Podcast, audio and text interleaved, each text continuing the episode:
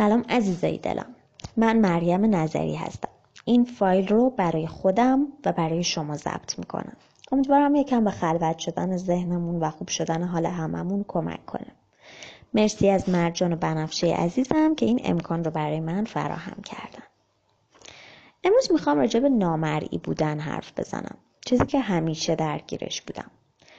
اگر قد شما هم بیشتر از 150 سانت نیست یا اگر جذابترین آدم گروه نیستید یا اگر از نظر خیلی ها تنبل و بیاینده هستید پس شما مخاطب اصلی من هستید. همین اول بگم که نامرئی بودن یه خوبی خیلی بزرگ داره. فرق نمی‌کنه مترو و اتوبوس چقدر شلوغ باشه شما به هر حال جا میشی توش. و اگر خیلی آدم سر به هوایی نباشی تبدیل به آدم آن تایمی میشی به مرور زمان. خب نامرئی بودن یعنی چی؟ در درجه اول نامرئی بودن برای من یعنی دیده نشدن. توی هر سطحی. دیده نشدن توانایی ها، تلاش ها و دیده نشدن جسم و صورت. من تقریبا همیشه مجبور بودم واسه شنیده شدن داد بزنم و باز تقریبا همیشه همه توجه ها سمت آدم جذاب گروه بود. اون دختر یا پسری که صدای بهشتی داشت یا یه صورت آسمونی. و می‌تونم بگم خیلی وقتا تواناییش از منم کمتر بود. البته اگه بخوام منصف باشم این مشکل همه دوستان با هر قد و قواره بود و هست. آره خب زندگی همینه. همیشه یه گزینه بهتر از ما وجود داره و همیشه هستن زمزمه هایی که به ما خیلی نزدیک میشن و می‌خوان بهمون القا کنن که نمی‌تونیم که قشنگ نیستیم که ارزشمند نیستیم و خلاصه نمی‌تونیم ادامه بدیم اینطور وقت شما چی کار می‌کنید؟ تسلیم میشید افسرده میشید منزوی میشید عصبانی میشید و داد می‌زنید یا کاره رو ول می‌کنید من خودم داد می‌زنم. این از من. اما شاید هیچ کدوم اینا راه حل نباشه. غیر اینه که همیشه یه راهی وجود داره که ما نمی‌بینیم. یه راهی که یکم احتیاج به فکر کردن داره. من فکر می‌کنم عوض کردن نگاهمون به مسئله می‌تونه یه راه حل باشه. بیایم اینطوری به نامرئی بودن نگاه کنیم. نامرئی بودن یعنی حضور داشتن در تاریکی. خلوت و سکوت. آیا در این شرایط سخت میشه رشد کرد؟ گاهی میشه و گاهی نمیشه. هیچ کس هم حق قضاوت نداره. اما دلم می‌خواد در جهت حرفایی که می‌خوام بهشون برسم یه دیالوگی رو از یه فیلمی بگم که البته اصلا یادم نمیاد مال کجا بود کدوم فیلم بود.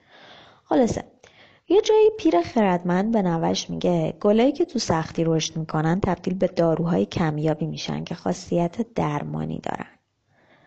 حالا اگر ما بپذیریم که همه استعدادهامون یه جور بذر هستن که نیاز به مراقبت و پرورش دارن می‌تونیم این رو هم قبول کنیم که هر آنچه که شرایط به ما تحمیل می‌کنه یعنی تاریکی سکوت و خلوت دقیقا همون چیزهایی هستند که باعث رشد یک گیاه. یا رشد خودمون میشن. ما تو تاریکی خلوت و سکوت هست که می‌تونیم به خودمون نزدیک شیم. ویژگی هامون رو ببینیم حتی اگر بقیه اونا رو نمی‌بینن.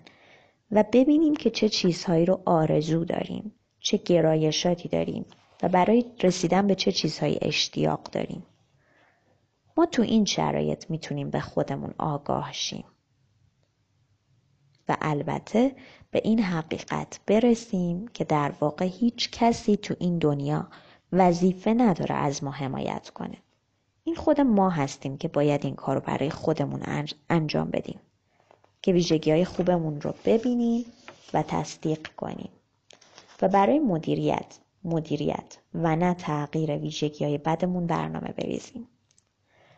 پس شاید باید شاید باید از هم دیگه دور بمونیم. خفه شما مریم. ببخشید. شاید باید به جای درگیر کردن خودمون روی نظرات بقیه و احساساتی شدن و احساساتی شدن زیادمون انرژیمون رو بذاریم واسه طراحی مسیرهایی که ما رو به آرزوهامون میرسونن. یه چیزی تعریف کنم اینجا. ما یه استاد بیان خیلی خفن داشتیم. بعد ایشون به ما می‌گفت که وقتی صدایی رو می‌خواید ایجاد کنید از بیرون سعی نکنید بسازیدش. صدا سازی نکنید.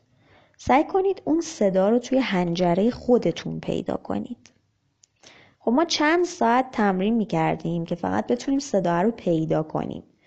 اما یه چیزی رو میفهمیدیم. اینکه این صدای تو هنجره ما وجود داره. بعدا این آموزه رو توی بدن و توی اتفاقات دیگه ای که نیاز داشتیم توی بداه پردازی هم بهش رسیدیم ها ولی یه حقیقت اینجا هست که من می‌خوام دقیق تر بهش اشاره کنم.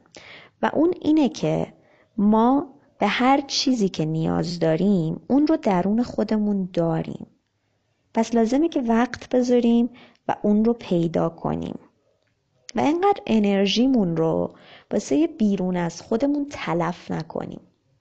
البته یه چیزی بگم ها. هیچ کدوم از این چیزایی که گفتم معنیشون انزوا نیست.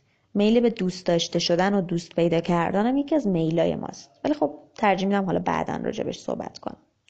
خلاصه اینکه اگر نامرئی هستین قدر خودتون و شرایطتون رو بدونید. و هیچ وقت هیچ وقت هیچ وقت از خودتون ناامید نشید. خیلی ممنون که به هم گوش دادین. مثل همیشه خیلی به من حال داد. امیدوارم که روز و هفته خوبی رو داشته باشید و دمتون گرم. تا بعد.